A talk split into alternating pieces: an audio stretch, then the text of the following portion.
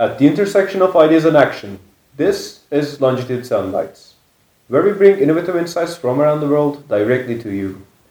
I am Longitude Fellow Alper from Hacettepe University, and today I'll be presenting a soundbite by Julia Guez, the Senior Managing Director of Design and Implementation at Teach for America New York and a lecturer of poetry at NYU. And she'll be speaking to us about the importance of listening and being mindful of space in communication. My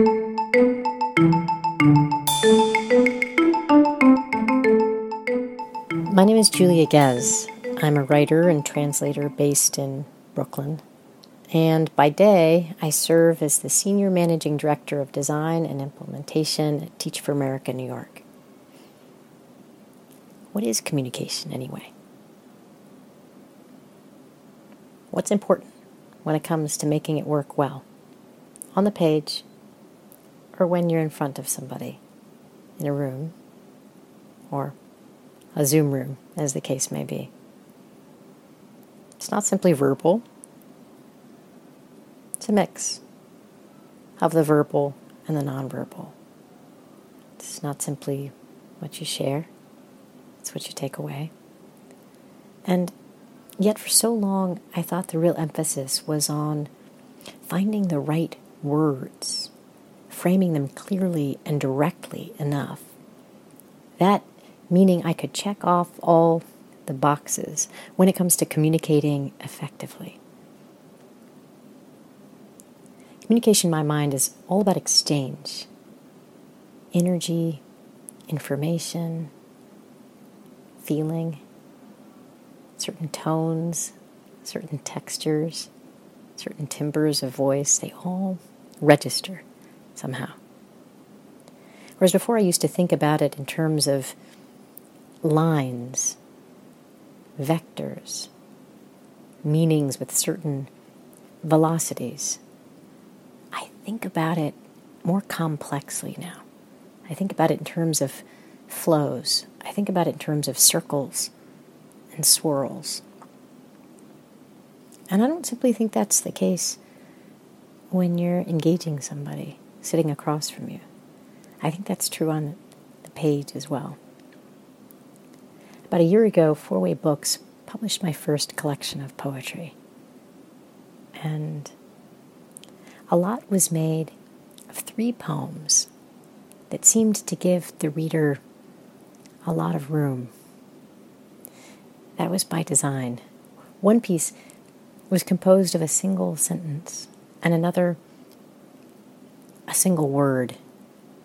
The final piece in the collection is a title that drops off into the blank space of the page and means to be quiet enough to give readers room enough to find their way in, to bring and to make their own meanings in ways that I think really healthy, really vibrant communication does. It invites somebody in and it gives that somebody this sense that you'll be listening.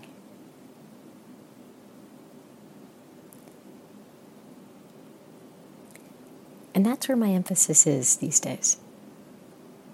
It's on listening.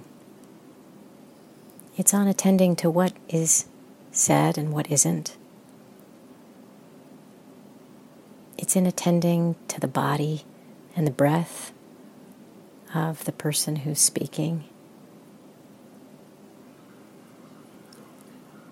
It's attending to what they say when they say how they are, where they are, when they bring me into their thinking, their feeling, their practice. That's where I endeavor to be most skillful, is in holding space that way, in doing that quietly and patiently with a lot of care. And I mean to do it in person and on the page, exploring the possibilities of saying less, saying what I need to say in only half formed ways, saying what I need to say, and then seeing what emerges in the interplay between my ideas and the ideas that someone else may offer if they trust me in this communication to make room for them.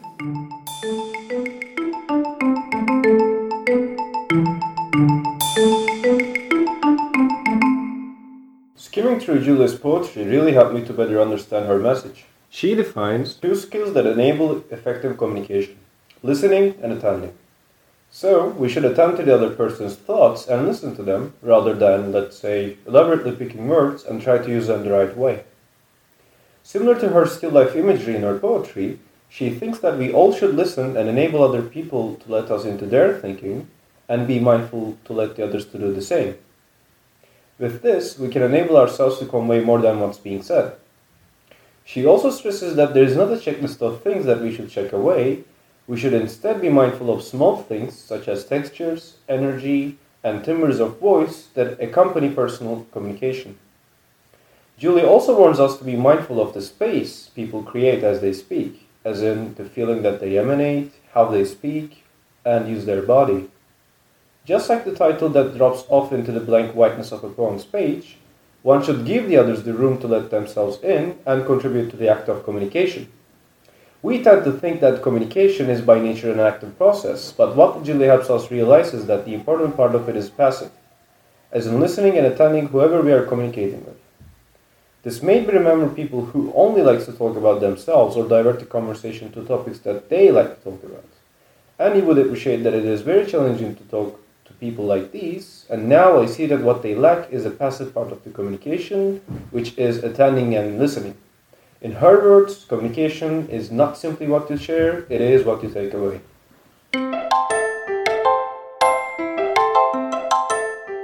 We hope you enjoyed today's segment. Please feel free to share your thoughts over social media and in the comments, or write to us at podcast at longitude.site. We would love to hear from you. Join us next time for more unique insights on Longitude Soundbites.